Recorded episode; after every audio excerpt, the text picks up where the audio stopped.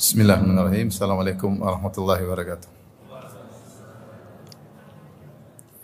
Alhamdulillahi ala ihsani wa syukru lahu ala taufiqihi wa amtinani wa asyhadu an la ilaha illallah wahdahu la syarika lahu ta'ziman li sya'nih wa asyhadu anna Muhammadan abduhu wa rasuluhu da ila ridwanih. Allahumma salli alaihi wa ala alihi wa ashabihi wa ikhwani. Hadirin hadirat Bapak dan Ibu-ibu yang dirahmati oleh Allah Subhanahu wa taala, kita lanjutkan bahasan kita dari kitab Al-Adabul Mufrad karya Al-Imam Al-Bukhari rahimahullah. Kita masuk pada bab 58. Babun yuhda ila atau yuhdi ila akrabihim baban. Bab memberi hadiah kepada tetangga yang pintunya paling dekat. Kepada tetangga yang pintunya paling dekat. Ini maksudnya tentang uh, jika seorang memiliki hadiah dan hadiah tersebut terbatas. Sementara untuk diberikan kepada seluruh tetangga tidak cukup maka hendaknya dia memberikan kepada tetangga yang paling dekat pintunya. Jika seandainya dia punya hadiah lima sementara tetangganya ada sepuluh ya maka dia berikan uh, kepada kepada tetangga lima pintu yang paling dekat dengan rumahnya ya kalau dia punya hadiah 10 buat cukup untuk tetangganya 10 maka dia berikan semuanya. Al-Imam Al-Bukhari berkata qala haddatsana Hajjaj bin Minhal qala haddatsana Syu'bah qala akhbarani uh, akhbarani Abu Imran qala sami'tu Talhah an Aisyah qalat dari Aisyah radhiyallahu anha beliau berkata qultu ya Rasulullah aku berkata ya Rasulullah inna li jaraini fa ila ayyihima uhdi ya Rasulullah saya punya dua tetangga kepada siapakah di antara mereka berdua yang aku beri hadiah? Qala ila aqrabihima minki baban. Kata Nabi SAW, berilah kepada yang paling dekat pintunya kepada rumahmu. Ini dalil bahwasanya bagaimana para salaf dahulu, para sahabat perhatian terhadap tetangga dan selain perhatian terhadap tetangga, perhatian untuk memberi atau berbuat kebaikan kepada tetangga karena mereka sadar bahwasanya tetangga, berbuat baik kepada tetangga adalah salah satu sebab untuk masuk surga. Dan sebaliknya, berbuat buruk kepada tetangga adalah salah satu sebab untuk masuk neraka jahanam ya. Lihatlah sebagaimana dalam hadis ketika Rasulullah SAW disebutkan zukirat anna fulana kepada disebut kepada Nabi SAW ya anna fulana zukirat seorang wanita disebutkan kepada Nabi SAW tentang uh, sedekahnya tentang ibadahnya ya tentang solat malamnya ya. Tetapi wa fi lisaniha syai'un tu'dhi jiranaha. Tetapi dia lisannya tidak bisa dia jaga, ternyata dia mengganggu tetangganya. Maka Rasulullah SAW mengatakan la khaira fiha, tidak ada kebaikan bagi wanita seperti ini meskipun rajin salat sunnah, meskipun rajin puasa sunnah, meskipun suka bersedekah. Kenapa? Karena dia mengganggu tetangganya. Kata Rasulullah, la khaira fiha hiya finnar. Tidak ada kebaikan bagi wanita seperti ini dia di neraka jahanam. Jadi tetangga ini sarana untuk masuk surga dan juga bahaya kalau tidak di, di disikapi dengan adab yang baik bisa menjerumuskan neraka jahanam. Lihatlah bagaimana Aisyah perhatian terhadap tetangga sehingga berpikir untuk bagaimana bisa berbuat baik kepada tetangga. Maka tentunya ikhwan dan akhwat yang dirahmati Allah Subhanahu wa taala, secara umum kita semua punya tetangga. Siapa di antara kita yang tidak punya tetangga?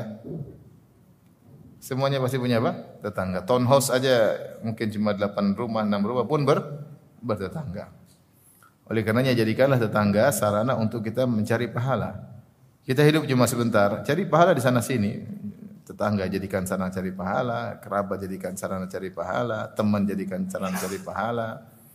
Ya, eh, kerjaan juga jadikan sarana cari pahala. Ya, mumpung kita masih bisa beraktivitas. Maka kalau ada kebaikan kita berikan untuk tetangga. Misalnya kita pulang dari safar, tidak ada salahnya kita dari kota tertentu kita beli uh, oleh-oleh dari kota tersebut kita bagi kepada tetangga. Sebisanya dua, tiga, empat, lima yang semampu semampu kita. Uh, dan ini juga dalil bagaimana Aisyah radhiyallahu taala sebelum beliau beramal, beliau bertanya dulu karena beliau mencari amalan yang terbaik. Seandainya beliau kasih hadiah begitu saja, boleh saja. Ini kan bicaranya yang sunnah yang bagaimana. Ya. Kalau dia kasih misalnya tetangga nomor dua, nomor satu enggak, enggak, enggak ada masalah ya. Ya, tetapi sunnahnya bagaimana? Maka seorang sebelum beramal dia berusaha mencari yang lebih tepat dengan sunnah sehingga pahalanya lebih lebih banyak. Lebih lebih banyak. Aisyah berkata, "Ya Rasulullah, inna li jaraini." Uh, saya punya dua tetangga. Kepada siapa? Fa ila ayyihima uhdi. Kepada siapa yang lebih utama untuk saya berikan hadiah? Maka jawaban jelas kata Nabi sallallahu alaihi wasallam, ila aqrabihima minki baban kepada pintunya yang paling dekat di antara dua tetanggamu itu yang pintunya lebih dekat dengan dengan rumahmu karena yang lebih dekat lebih utama untuk diperhatikan daripada yang lebih lebih jauh yang dekat lebih tahu tentang rahasia keluarga kita lebih tahu tentang kondisi rumah tangga kita daripada yang yang jauh. Yang dekat juga kalau kita masak aromanya lebih cepat sampai kepada tetangga dekat daripada tetangga yang yang jauh. Kalau kita Eh, berbuat baik maka yang dekat lebih lebih utama ya. Hadis berikutnya. Imam Bukhari berkata qala hadatsana Muhammad bin Bashar qala hadatsana Muhammad bin Ja'far qala hadatsana Syu'bah an Abi Imran al-Juni an Talhata ibnu Ubaidillah an Talhata bin Ubaidillah rajulun min Bani Taim bin Marrah bin Murrah an Aisyah radhiyallahu anha qalat dari Aisyah radhiyallahu anha beliau berkata, "Qultu ya Rasulullah, inna li jaraini fa ila ayyihima uhdi." Hadisnya sama dengan riwayat yang lain. Sungguhnya aku punya dua tetangga, kepada siapakah aku berikan hadiah kepadanya? Qala aqrabuhuma atau aqrabu aqrabihima minki baban yang paling dekat uh, pintunya dengan rumahmu. Taib hadis berikutnya bab berikutnya bab 59. Babun al-adna fal adna minal jiran bab tentang yang lebih dekat didahulukan baru kemudian yang lebih dekat berikutnya dan berikutnya dari para tetangga. Ini sama dengan makna hadis sebelumnya. Tapi di sini Al Imam Al-Bukhari eh, membawakan riwayat dari asar dari Al Hasan Al Basri.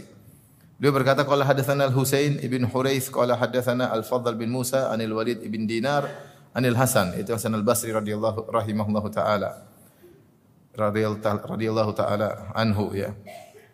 Uh, beliau ini Hasan al-Basri rahimahullah beliau adalah dari kalangan ulama tabi'in dari kalangan ulama tabi'in dan tabi'in sebagaimana kita tahu tabi'in adalah orang yang bertemu dengan sahabat. Orang yang bertemu dengan sahabat. Kalau sahabat adalah orang yang bertemu dengan Nabi sallallahu alaihi wasallam. Tabi'in adalah orang yang bertemu dengan sahabat. Yang bertemu dengan tabi'in namanya atba'ut tabi'in pengikut tabi'in. Hasan al-Basri adalah tabi'in. Dia masih dalam generasi kurun al-qurun mufaddalah. Tiga generasi emas yang dimuliakan oleh Nabi kata Nabi sallallahu alaihi wasallam. Khairun nasi sebaik-baik manusia generasiku itu para sahabat thumma alladziina yalunahum kemudian para tabi'in. Thumma alladziina yalunahum thumma atba'u tabi'in. Hasan al-Basri ulama tabi'in. Annahu su'ila anil jar. Beliau ditanya tentang apa itu tetangga. Tetangga itu mana sih? Siapa yang disebut tetangga? Faqala arba'ina daran amamahu. Namanya tangga itu 40 rumah di bagian depan rumah. Wa arba'ina khalfahu 40 rumah bagian belakang rumah. Wa arba'ina an yaminihi 80 rumah sebelah kanan. Wa arba'ina an yasarihi 80 rumah sebelah kiri. 40 eh, rumah, mohon maaf, 40 rumah. Arba'ina daran amama 40 rumah sebelah depan. Arba'ina khalfahu 40 rumah sebelah belakang. Arba'ina an yaminihi 40 rumah sebelah kanan, 40 rumah sebelah kiri.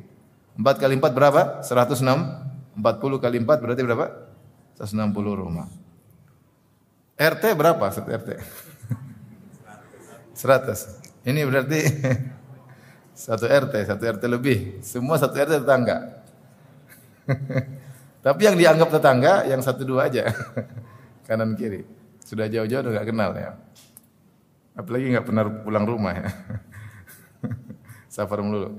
Lihat di sini jadi eh, ini definisi dari Hasan al Basri.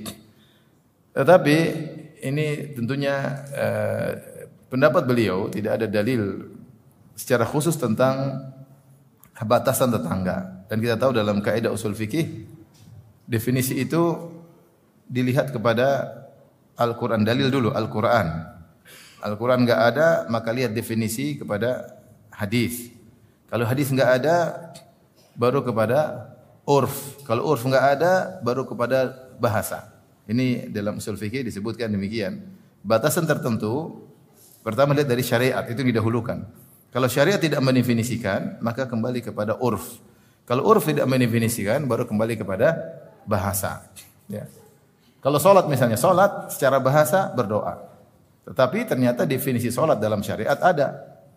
Yaitu yang dibuka dengan takbir dan diakhiri dengan apa? Salam. Maka ketika ada definisi bahasa dan definisi syariat, maka definisi syariat didahulukan. Tidak perlu lagi pakai bahasa.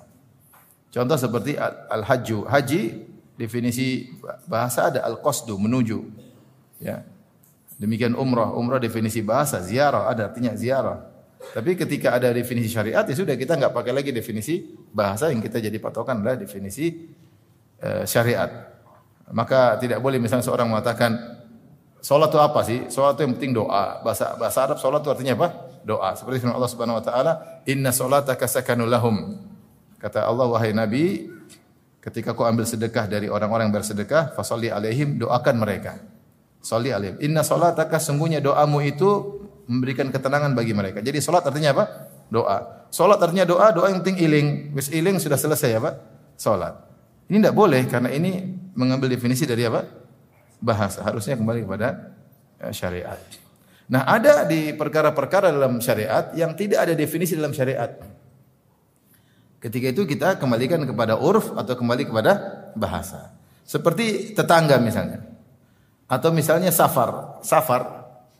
Secara syariat nggak ada Rasulullah bilang safar itu sekian sampai sekian. Secara tegas. Hadis juga nggak ada. Tapi Rasulullah SAW ada kasih isyarat bahwasanya ayum uh, la yahilu limra'atin tu'minu billahi wal yaumil akhir an tusafira masirata al yaum laila illa ma'adhu mahram. Tidak halal bagi seorang wanita yang beriman kepada Allah hari akhirat untuk melakukan perjalanan sehari semalam. Ini isyarat. Perjalanan sehari semalam tersebut adalah safar. Ya. Uh, isyarat dari Nabi SAW. Meskipun Nabi tidak mendefinisikan safar itu harus sekian kilo. Oleh karenanya khilaf yang banyak. Puluhan pendapat tentang batasan safar. Kenapa? Karena tidak ada definisi tegas dari syariat. Akhirnya mulai perselisihan di kalangan para ulama. Ada yang mengatakan ada isyarat dari Nabi SAW. Ada yang mengatakan isyarat ini tidak tegas. Berarti kita kembali kepada uruf. Uruf namanya safar itu perjalanan jauh dengan ciri-ciri seperti ini, seorang pergi tanpa perbekalan, kemudian tidak punya rumah di sana, kemudian itu namanya musafir. Intinya khilaf.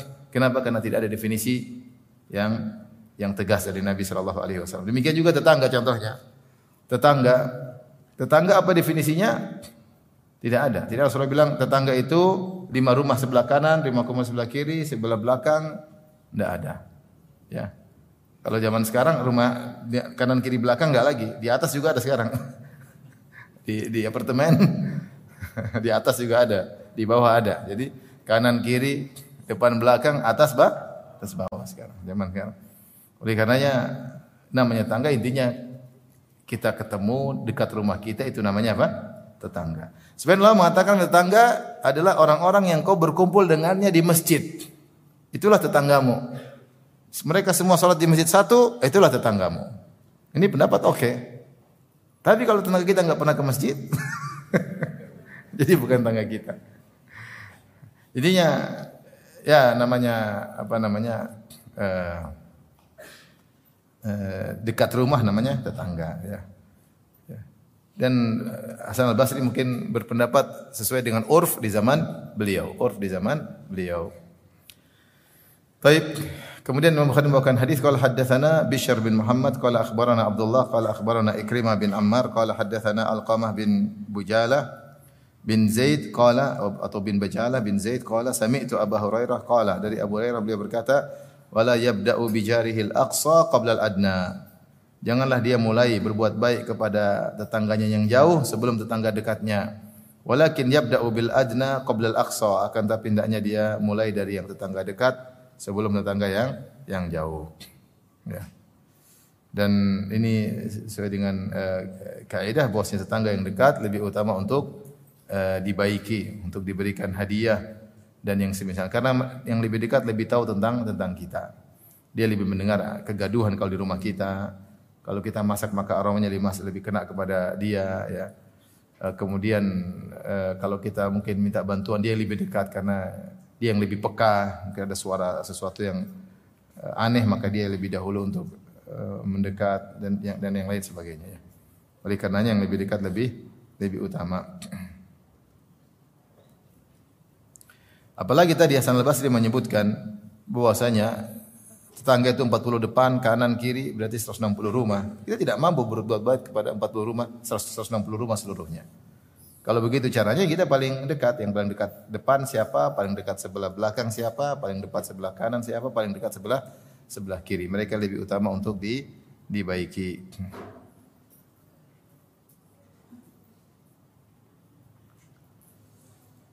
Baik, uh, adapun hadis tadi, tapi hadisnya uh, yang hadis terakhir yang Rasulullah SAW mengatakan uh, dari Abu Hurairah, Abu Hurairah berkata, "Wala yabda bijarihi al-aqsa qabla al-adna." Janganlah dia lebih dahulu berbuat baik kepada tetangga yang jauh sebelum tetangga dekat. Ini riwayatnya lemah dari Abu Hurairah karena Bajalah bin Zaid uh, bermasalah ya.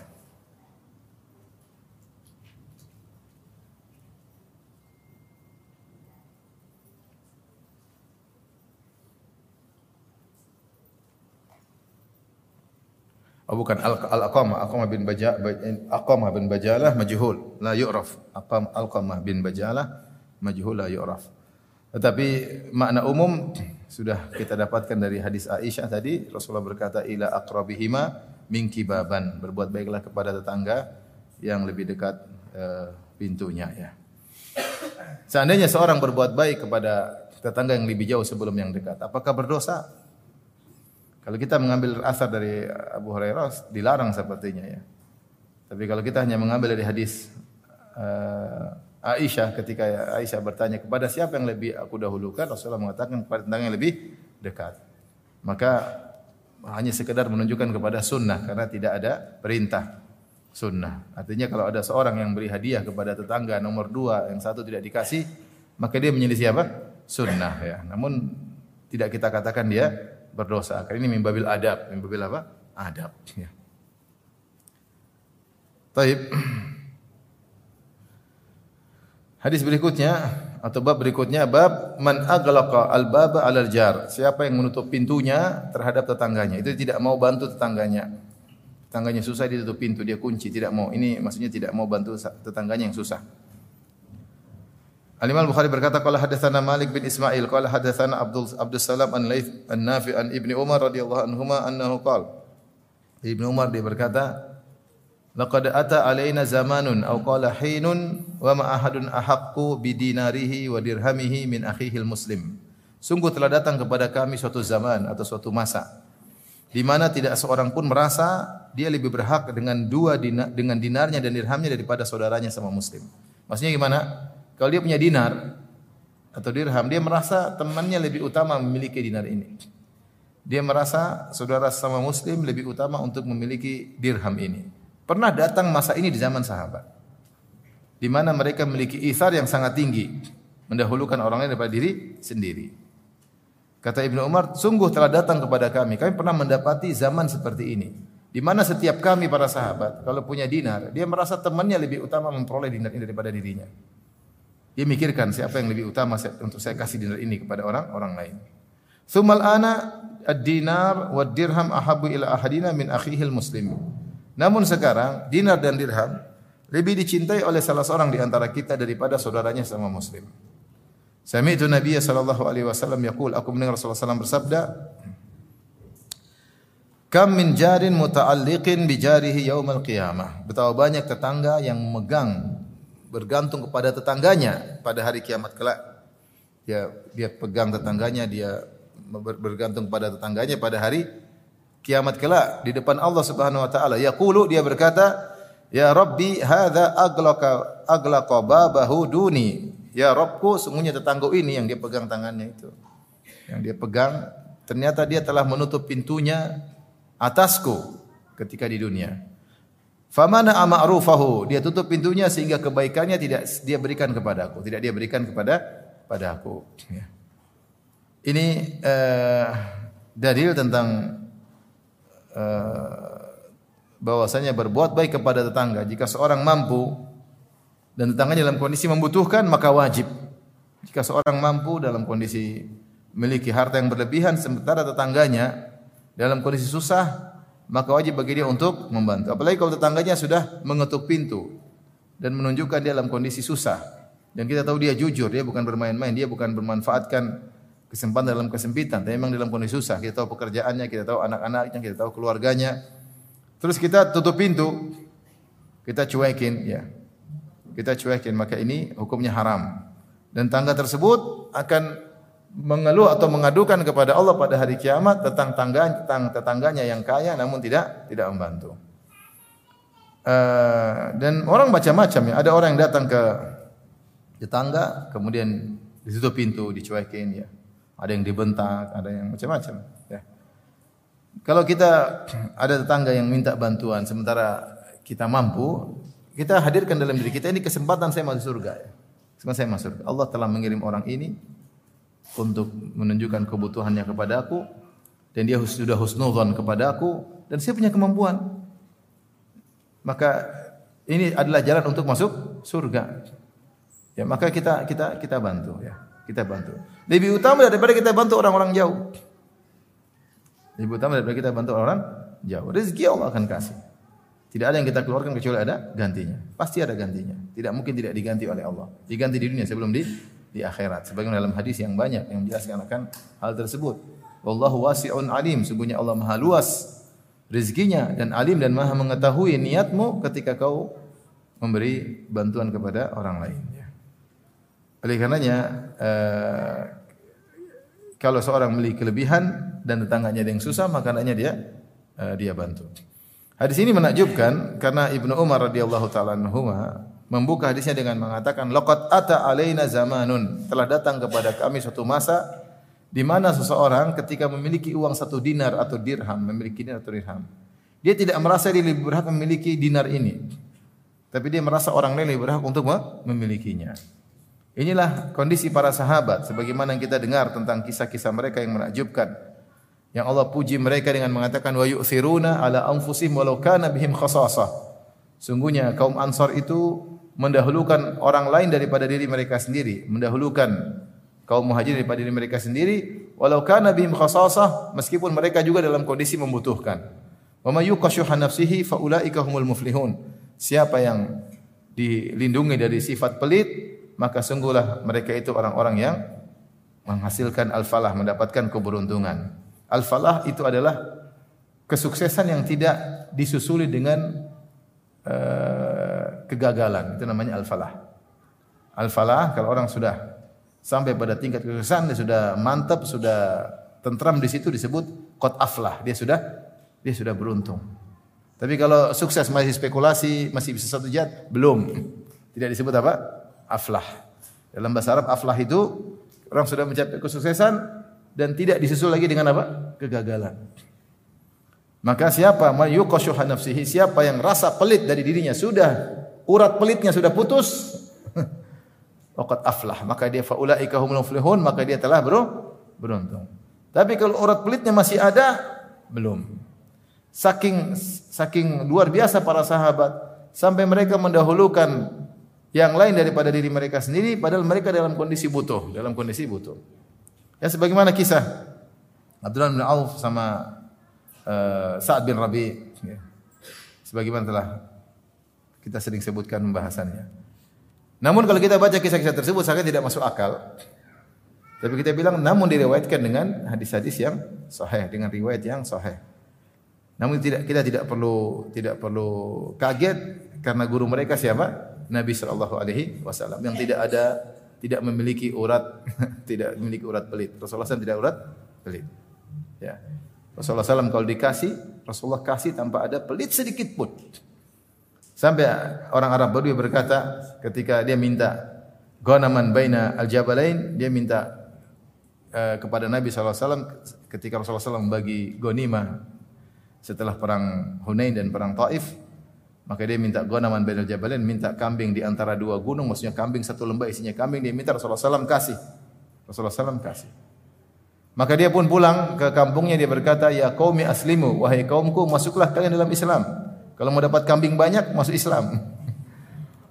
Fa inna Muhammadan a'ta man lam yakhshal faqah. Sungguhnya Muhammad itu kalau sudah kasih tidak pernah takut kemiskinan. Kalau sudah memberi tidak pernah takut apa? Miskin. Kalau kita kan kasih perhitungan enggak? Itu perhitungan tuh bahasa halus dari pelit. perhitungan. Rasulullah SAW kalau udah kasih tambah ber perhitungan. Imannya sangat kuat. Oleh karenanya, dan ini pernah dialami oleh para sahabat, bagaimana mereka benar-benar mendahulukan saudaranya daripada diri sendiri. Maka di sini Ibnu Umar mengatakan, laqad ata alaina zaman telah datang kepada kami suatu zaman ya. Wa ma ahadun ahaqqu bidinarihi wa dirhamin akhihil muslim. Yang di mana salah seorang dari kami tidak merasa bosnya dinarnya dan dirhamnya lebih utama dia miliki daripada saudaranya. Artinya dia merasa dinar ini saudaranya lebih utama untuk memiliki. Kalau bisa saudaranya pakai, pakai. Ada uang datang ini kalau bisa siapa yang pakai ini saudara kita. Dia tidak merasa dia lebih berhak untuk menggunakan dinar tersebut. Ini pernah dialami oleh para sahabat. Nah, usah kita nggak usah nggak usah kaget karena guru mereka siapa? Nabi Shallallahu Alaihi Wasallam. Nabi Shallallahu Alaihi Wasallam. Ya. Kemudian datanglah zaman pelit Sampai Ibn Umar mengatakan pelit itu bukan cuma biasa-biasa, sampai parah, sampai sama tetangganya pun pelit. Kalau sama pelit sama orang jauh oke okay lah. Ini tetangga yang tiap kali kamu ketemu dengan dia, satu masjid dengan dia, ternyata kamu pun pelit sama dia. Ini tingkat pelit luar luar biasa. Tingkat pelit luar luar biasa ya. Sampai seorang ketika dia dalam kondisi berlebihan, tetangganya susah, dia tutup pintu, tidak mau diusik oleh tetangganya. Dia tidak mau tetangganya datang minta-minta sama sama dia, ya.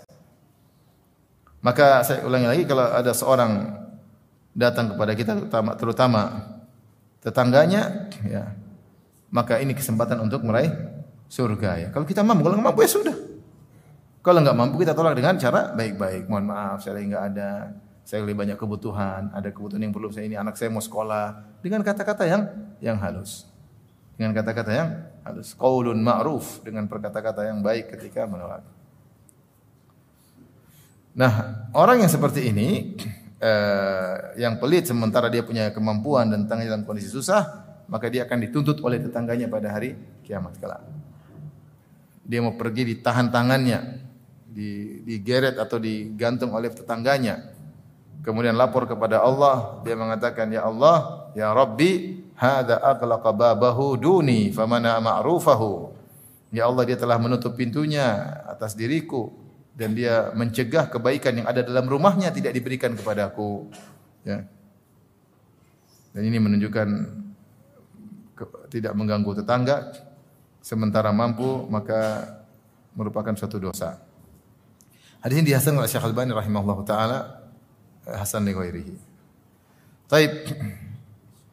Uh, hadis berikutnya, bab berikutnya, bab 61. Babun la yashba' duna jarihi. Ya. La yashba' duna jarihi. Yaitu maksudnya larangan jangan sampai seorang tidur kenyang sementara tetangganya dalam kondisi apa? Lapar. Sementara dia punya makanan yang berlebihan. Kalau dia tidak punya makanan kecuali untuk dia, anak dan istrinya, ya sudah, tetangganya lapar ya dia tidak tidak mampu. Ya, kata Allah, "Fattaqullaha mastata'tum bertakwalah semampu kalian." La yukallifullahu nafsan illa usaha Allah tidak di luar kemampuan seseorang. Kalau ternyata dia punya makanan cuma buat dia dan keluarganya, ya, ya sudah, bagaimana lagi? Tapi ini pembicaraan terhadap orang yang makanannya banyak. Ya, buka kulkas masih banyak apa? Makanan. Buka dapur masih banyak karton Indomie. masih banyak. Terus kalaupun makanan tidak ada, dia masih punya uang. Masih bisa pesankan makanan buat tetangganya. Kemudian dia tidur nyaman, tetangganya ternyata kelaparan. Ini tidak boleh.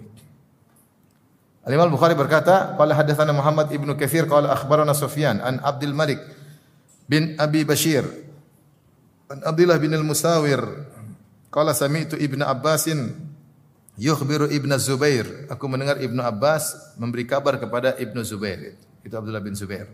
Yaqul Ibnu Abbas berkata, Sami'tu Nabiy sallallahu alaihi wasallam yaqul. Aku mendengar Rasulullah bersabda. Ini sahabat-sahabat junior. Abdullah bin Abbas junior. Abdullah bin Abbas lahir uh, ketika pemboikotan di Syekh Abi Talib itu kira-kira tiga tahun sebelum Nabi hijrah.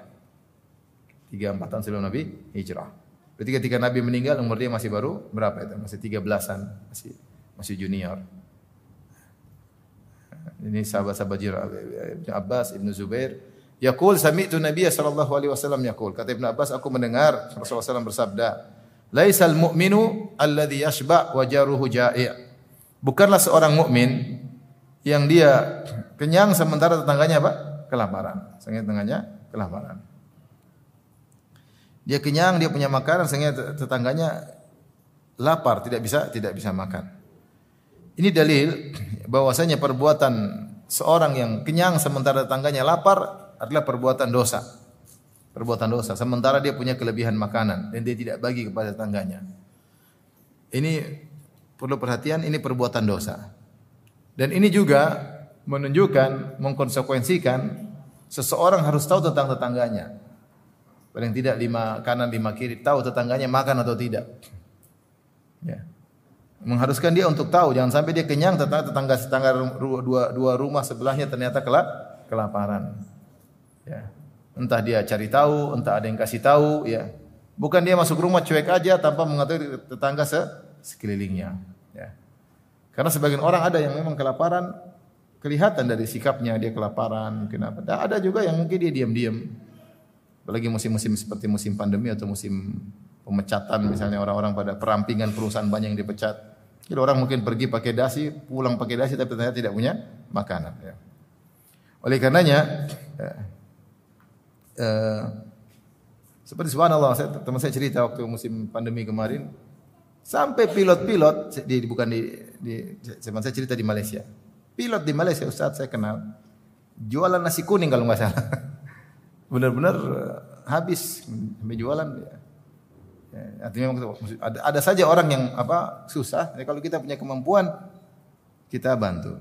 Jadi intinya ini mengharuskan kita harus tahu kondisi tetangga kita. Ya. Jadi kalau kita cuma townhouse, tetangga cuma berapa? 5 atau 6 ya. Insyaallah kita tahu. Oh ternyata kaya semua ya sudah. kalau kaya semua ya sudah. Kalau deh, kalau nggak kaya nggak mungkin beli townhouse ya. Kalau miskin ya ini, tetangga-tetangga yang di kampung, tetangga-tetangga miskin ya ini harus diperhatikan. Jadi perkataan Nabi SAW, Laisal mu'min ini dalil bahwasanya jika ada yang melakukan ini dia bukan orang beriman, artinya dia berdosa. Artinya dia berdosa. Jika ada orang yang kenyang sementara tetangganya kelaparan, ini bukan orang mukmin yang sesungguhnya dan dia berdosa. Karena tidak ada dalam syariat penafian kecuali jika meninggalkan sesuatu yang wajib atau melakukan suatu dosa. Tidak ada dalam syariat penafian terhadap sesuatu hakikat kecuali ada perkara yang wajib yang ditinggalkan atau ada maksiat yang dilakukan. Contoh, la imana liman la amanata lahu. Tidak ada iman bagi orang yang tidak punya amanah. Berarti orang yang meninggalkan amanah berdosa. Makanya Nabi mengatakan la imana. Maka tidak dikatakan amanah hukumnya sunnah, tapi amanah hukumnya apa? Wajib. Paham? Saya ulangi. Kalau ada penafian dalam syariat, la kada tidak begini, tidak begini, tidak begini, itu menunjukkan bahwasanya perbuatan yang ditinggalkan tersebut adalah dosa kalau ditinggalkan dan artinya wajib untuk dilakukan. Contoh kata Nabi wasallam, la imana liman la amanata lahu. Tidak ada iman bagi orang yang tidak punya amanah. Berarti amanah hukumnya wajib atau sunnah? Wajib. Kalau seandainya amanah hanya sunnah, tidak perlu Nabi mengatakan tidak ada iman. Ketika Nabi mengatakan tidak tidak ada iman, berarti perkara yang disebut oleh Nabi itu hukumnya apa? Wajib. Contoh.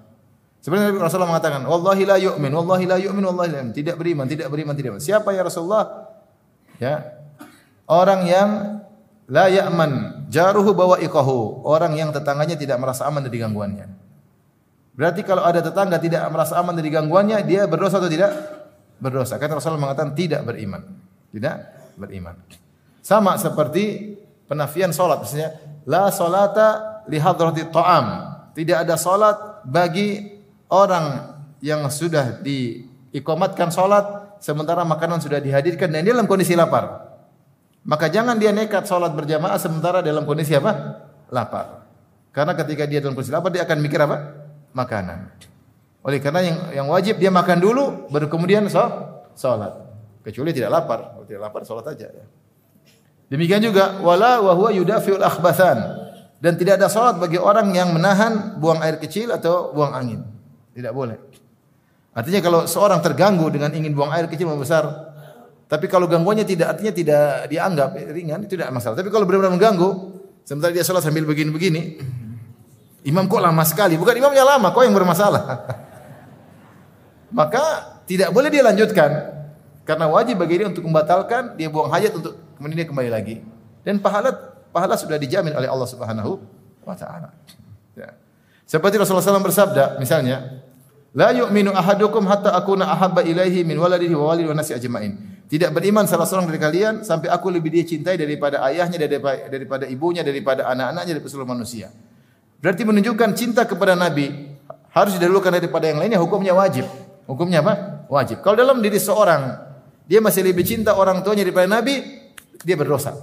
Kalau dalam diri seorang dia lebih cinta anaknya daripada Nabi, berarti dia ber, berdosa. Kata Rasulullah mengatakan la yu'min, tidak beriman. Sampai aku lebih dicinta daripada seluruh umat manusia. Jadi semua penafian dalam syariat itu tidak dinafikan hakikat sesuatu kecuali ada perkara wajib yang ditinggalkan atau ada maksiat yang di, dilakukan. Seperti ini contohnya, laisal mu'min, bukan orang beriman. Alladhi yashba' wa jaruhu ja'i'. Tidak beriman seorang yang dia kenyang sementara tangganya apa? Lah, lapar. Berarti dia berdosa. Supaya hilang dosa itu dari dirinya, maka tetangganya juga harus kenyang sebagaimana dia dia kenyang. Ya. Oleh karena ini berkonsekuensi seorang harus melihat kondisi tetangganya. Ada tetangga yang kelihatan rumah riot ini ini mazina atau potensi kelaparan itu besar sama mereka. Nah, kita harus benar cek ada beras atau tidak. Harus dicek. Kalau kita tidak cek, bisa jadi kita kenyang dia apa? lapar. Kalau kita kenyang dia lapar, kita berdosa. Bagaimana kita mau tahu dia lapar atau tidak kalau kita nggak ngecek? Kita bisa cek langsung atau suruh bibi yang ngecek atau pokoknya harus dicek. Jangan sampai kita kenyang dia kelaparan. Atau sama-sama lapar, tapi kasusnya beda. Kalau dia kelaparan nggak punya makanan, kalau kita lapar karena diet, itu kasusnya berbeda. Jangan bilang sama-sama lapar, enggak. Kamu lapar karena diet. makanan banyak. Intinya ikhwan jangan lupa di antara sunnah adalah mengecek kondisi apa? Tetangga. Sunnah itu cek karena kita mau tahu dia nyaman atau tidak, makan atau tidak.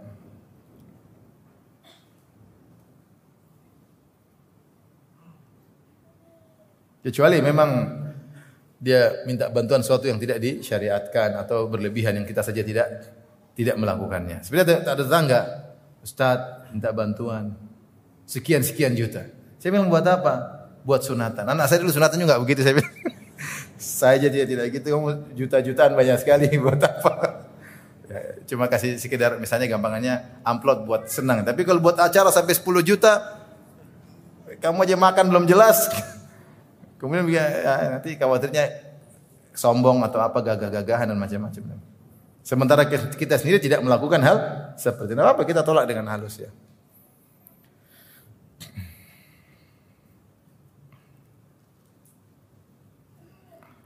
Taib uh, bab berikutnya babun yukthiru ma'al maraq fayaqsimu fil jiran.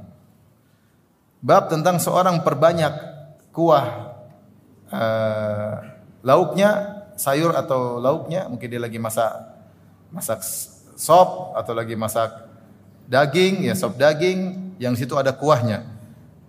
Maka kata Nabi perbanyaklah airnya kemudian untuk bisa dibagi di tetangga-tetangga. Al-Imam Bukhari berkata, qala hadatsana Bishr bin Muhammad qala akhbarana Abdullah qala akhbarana Syu'bah an Abi Imran Al-Jauni an Abdullah bin Samit an Abi Dzar radhiyallahu taala anhu qala Kata Abu Dzar, "Ausani khalili sallallahu alaihi wasallam bi thalath." Sungguhnya kekasihku yaitu Nabi sallallahu alaihi wasallam memberi wasiat kepadaku dengan tiga perkara.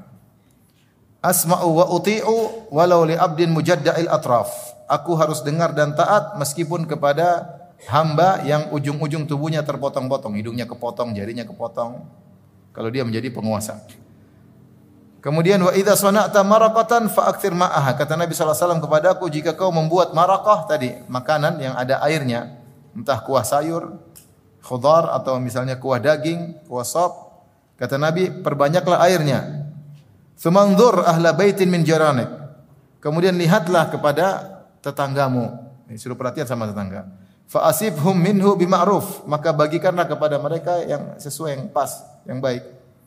Wa shalli salata liwaqtiha dan salatlah salat pada waktunya. Fa in wajadtal imama qad shalla, kalau kau dapat imam sudah salat, faqad ahrazta salataka, maka kau sudah mengamankan salatmu. Wa illa fahiya nafilah, ya. Kalau ternyata tidak, maka jadilah salatmu salat sunnah. Baik. Hadis ini uh, dibuka dengan perkataan Abu Dzar radhiyallahu anhu, "Ausani khalili bi thalath." Sungguhnya kekas, kekasihku berwasiat kepadaku. Ini di antara dalil saya katakan tadi, para sahabat mencintai Nabi daripada yang yang lainnya. Mereka bahkan lebih mencintai Nabi daripada diri mereka sendiri. Seperti kata Umar bin Khattab, la anta ahabbu ilayya min kulli syai'in ila min nafsi. Ya Rasulullah, engkau lebih aku cinta daripada segala sesuatu kecuali pada diriku. Artinya aku lebih cinta diriku daripada engkau. Kata Rasulullah SAW, la ya Umar, belum ya Umar. Hatta aku na ahabba ilaika min nafsik. Sampai aku lebih kau cintai daripada dirimu sendiri. Maka Umar pun berkata, Al-ana ya Rasulullah, sekarang Rasulullah, la anta ahabbu ilayya min kulli syai'in hatta min nafsi. Sekarang kau lebih aku cintai dari segala sesuatu bahkan lebih daripada diriku. Oleh karenanya ini di, di juga dirasakan oleh Abu Dhar maka Abu Dhar mensifati Nabi dengan khalili, kekasihku. Rasulullah SAW dilarang untuk mengambil kekasih selain Allah. Kata Nabi SAW, Inna Allah ittakhadhani khalilan kama ittakhadha Ibrahim khalila. Sungguhnya Allah telah menjadikan aku kekasih Allah sebagaimana Allah telah menjadikan Ibrahim sebagai kekasihnya. Walau kuntu muttakhidan min ummati khalilan, kalau saya boleh mengambil kekasih dari umatku, latakhadtu Abu Bakrin khalila. Aku akan menjadikan Abu Bakar sebagai kekasihku, orang yang paling aku cintai. Walakin sahibukum khalilur rahman, tapi kawan kalian ini adalah kekasih Allah Subhanahu wa taala. Rasulullah SAW tidak pernah menjadikan sahabat sebagai kekasih Nabi. Karena kekasih Nabi cuma siapa? Allah. Tapi para sahabat menjadikan Nabi sebagai kekasih mereka. Paham? Jadi Rasulullah hanya mencintai para sahabat secara umum. Karena khullah itu adalah derajat cinta yang paling tinggi. Disebut diambil dari bahasa takhallal yaitu telah merasuk. Cinta sudah merasuk dalam tubuh, maka dikatakan khullah, derajat cinta yang paling paling tinggi. Dan itu hanya boleh untuk Nabi yaitu cinta kepada Allah. Dan sebagaimana Nabi Ibrahim yang sangat cinta kepada Allah Subhanahu wa taala. Dan Nabi tidak boleh memberikan perasaan seperti ini kepada umatnya. Kata Nabi, kalau boleh saya memiliki perasaan seperti ini, cinta yang luar biasa kepada umatku, saya akan berikan kepada siapa? Abu Bakar Siddiq. Namun tidak, tidak boleh karena aku adalah kekasih Allah Subhanahu wa taala. Namun para sahabat menjadikan Nabi sebagai kekasih mereka karena mereka lebih mencintai Nabi daripada yang yang lainnya. Maka dalam beberapa sahabat mengatakan seperti Abu Hurairah juga, "Ausani khalili, kekasihku memberi wasiat kepada aku." Karena memang Abu Hurairah sangat cinta kepada Nabi. Abu Dzar juga berkata demikian, "Ausani khalili, sungguhnya kekasihku itu Rasulullah SAW telah beri wasiat kepada aku." Wasiat yang pertama yaitu asma'u wa uti'. Aku mendengar dan taat kepada penguasa. Walau li abdin mujadda'il atraf, meskipun kepada hamba hamba sahaya yang tubuhnya kelihatan cacat di mana hidungnya mungkin kepotong, mungkin telinganya kepotong, mungkin jarinya kepotong, tapi kalau dia ternyata dijadikan sebagai penguasa, maka saya harus taat. Demi kemaslahatan apa? Umat. Ini di antara dalil tentang pentingnya taat kepada penguasa pada perkara yang ma'ruf. Kalau suruh maksiat jangan lakukan, tapi kalau suruh kebaikan maka wajib untuk ditaati. Bahkan misalnya penguasa tersebut ternyata tidak layak untuk jadi penguasa. Para ulama ijma budak tidak boleh jadi penguasa. Budak tidak boleh jadi penguasa. Tapi kalau ternyata dia dijadikan penguasa dengan salah satu dari dua cara. Cara pertama, mungkin diutus oleh penguasa yang sah. Eh, kamu budak jadi gubernur di sana misalnya. Tidak boleh sebenarnya. Tapi karena yang suruh penguasa yang paling atas, kepala negara mengangkat dia menjadi penguasa, maka kita rakyat harus taat meskipun kepada budak yang cacat. Atau kedua, dia budak tapi dia uh, tagollub, dia kudeta sehingga kemudian dia menguasai negara, maka kita harus taat meskipun dia tidak sah jadi apa? penguasa secara hukum. Dia ternyata kudeta menjadi penguasa, maka kita harus taat. Taat kenapa? Karena demi kemas kemaslahatan. Sebenarnya tidak pas jadi penguasa. Oleh karenanya dalam akidah Ahlussunnah, kalau sudah terjadi kekuasaan diperoleh dengan cara apa pun, di mana keamanan sudah tentram, kemudian peraturan sudah berlaku, maka harus taat maka harus taat. Taruhlah misalnya caranya tidak benar dengan kudeta. Taruhlah caranya dengan tidak sesuai dengan syariat. Taruhlah caranya dengan penipuan, taruhlah. Taruhlah ternyata yang jadi penguasa budak. Taruh yang jadi penguasa ternyata perempuan. Ini semua tidak boleh, semuanya haram. Tapi kalau sudah terlanjur kekuasaan dipegang oleh mereka dengan cara apa pun, maka kewajiban bagi kita untuk taat supaya tidak semakin kacau bertambah-tambah. Tidak jadi pertumpahan di antara di antara kaum muslimin. Kalau sudah terjadi kekuasaan dipegang oleh mereka, ya sudah. Saatnya kita diam, taat. Karena itu perintah Nabi Shallallahu alaihi wasallam. Jangan bilang ini caranya tidak benar. Kudeta juga enggak benar. Jangan bilang tidak benar. Budak pun enggak boleh jadi penguasa. Tapi kalau jadi atas yang pegang sudah mau apa? Mau ribut lagi, mau pertumpahan darah lagi. Sudah. Perbaiki. Jadi sampai Allah berikan kondisi yang lebih lebih baik. Ya. Jadi kalau ditanya, Ustaz, kekuasaan yang tepat begini yang tepat ya harusnya Quraisy yang jadi penguasa, harusnya. Yang tepat seorang penguasa harusnya seorang yang soleh, bertakwa, kalau bisa hafal Quran. Karena dahulu di zaman Nabi penguasa imam masjid. Yang jadi imam siapa? Amir yang jadi imam. Nggak mungkin kalau nggak bisa yang bisa khutbah Jumat, khutbah Id penguasanya zaman dahulu. Itu yang ideal. Tapi kalau ideal tersebut tidak terpenuhi, siapa pun jadi penguasa selama dia muslim, kita harus apa? Demi kemaslahatan bahkan meskipun budak yang terpotong-potong. Tentunya kita taat kalau mereka nyuruh kepada kebaikan. Kalau menyuruh kepada kemaksiatan, la ta'ata li makhlukin fi maksiatil khaliq. Tidak ada ketaatan kepada siapa pun dalam rangka bermaksiat kepada Allah Subhanahu wa taala. Tapi yang berikutnya Rasulullah SAW berkata, "Wa idza sana'ta marakatan, kalau kau masak, bikin kuah daging, kuah daging, kuah sayur, fa'akthir ma, perbanyak airnya." Kemudian lihatlah sumanzur ahla baiti min jawarina. Kemudian lihat keluarga, mungkin rumah-rumah sekitarmu. Fa'asibhum bima minhu bima'ruf, maka berikanlah uh, dengan ma'ruf, yaitu berilah yang yang yang yang wajar berikan kepada mereka. Kenapa kalau kita masak, apalagi zaman dahulu rumah berdekatan, mungkin aromanya sampai kepada mereka. Mereka sudah cium aroma sudah menghayal, maka khayalan mereka kita wujudkan. Nih. Wujudkan. Dan ini juga isyarat bahwasanya orang kalau dikasih sama tetangga, meskipun suatu yang mungkin kurang baik, terima. Apa mau cuma kasih gini doang? Jangan.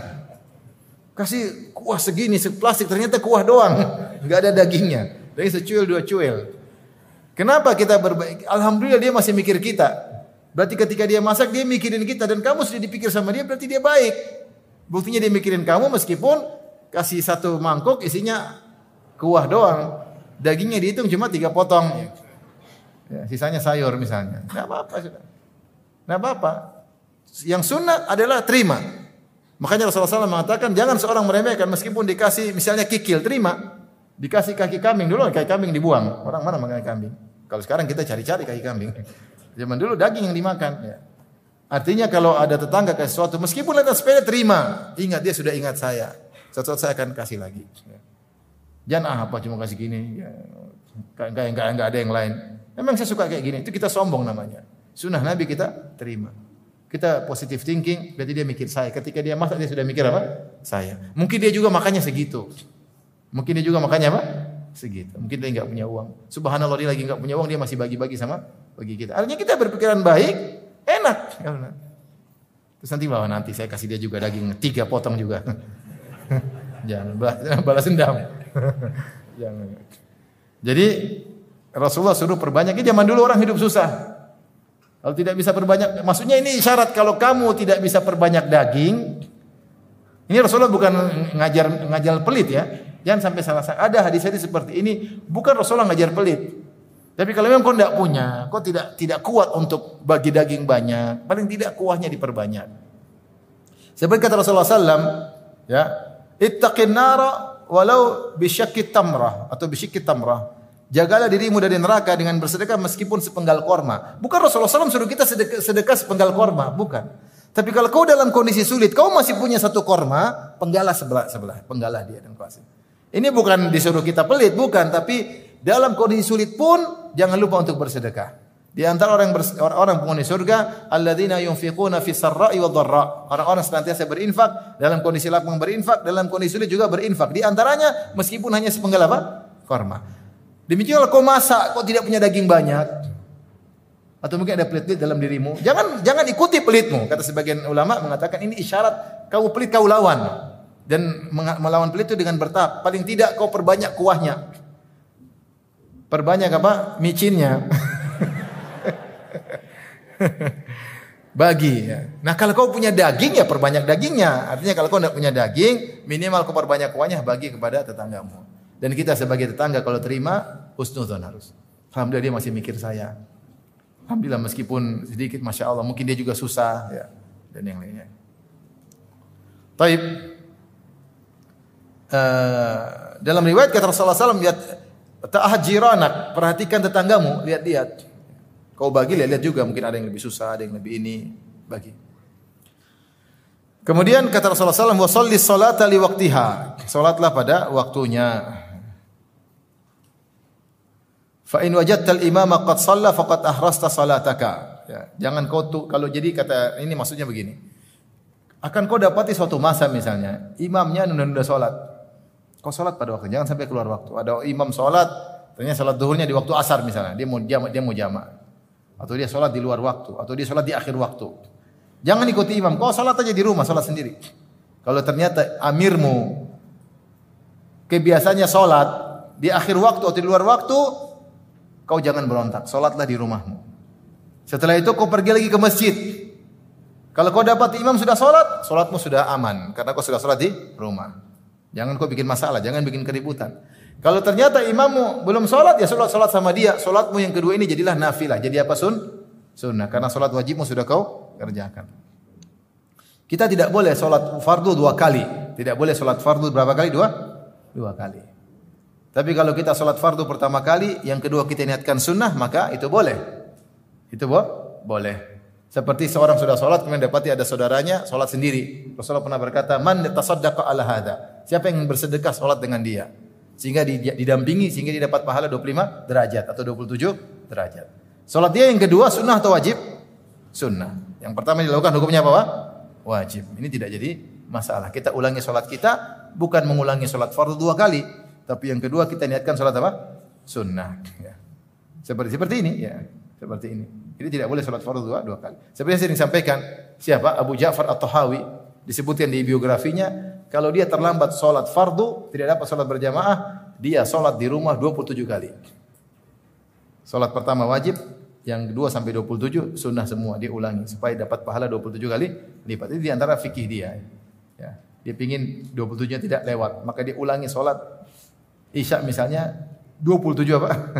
kali. Eh, bukan berarti dia mengulangi sholat isya 27 kali, tidak. Sholat isya yang kedua dan seterusnya dia niatkan apa sun? Sunnah. Ini fikih beliau tentunya kita tidak ikuti, tapi ini sekedar menunjukkan bagaimana semangat dia untuk apa? Tidak ketinggalan sholat e, berjamaah. Dan ini isyarat bahwasanya kita jangan bikin keributan dalam dalam kekuasaan. Ya. Rasulullah tidak bilang bikin ribut supaya penguasanya tunduk. Nah, ya sudah kata Rasulullah, kalau imammu suka menunda sholat, tetap kau sholat di rumah dan tetap hadiri ke masjidnya. Karena zaman dahulu yang jadi penguasa siapa? Yang menjadi imam penguasa. Maka kau sholat dulu di rumah, jangan bikin masalah, tenang aja. Kalau kau ke masjid, imam belum sholat, sholatlah sama dia. Jangan bikin keributan. Nah sholatmu yang kedua itu sholat sun, sunnah. Kalau ternyata dia sudah sholat, aman. Sholatmu sudah aman, karena kau sudah sholat. Tapi demikian saja kajian kita. Subhanakallah bihamdik, asyhadu an la ilaha illa anta Assalamualaikum warahmatullahi wabarakatuh.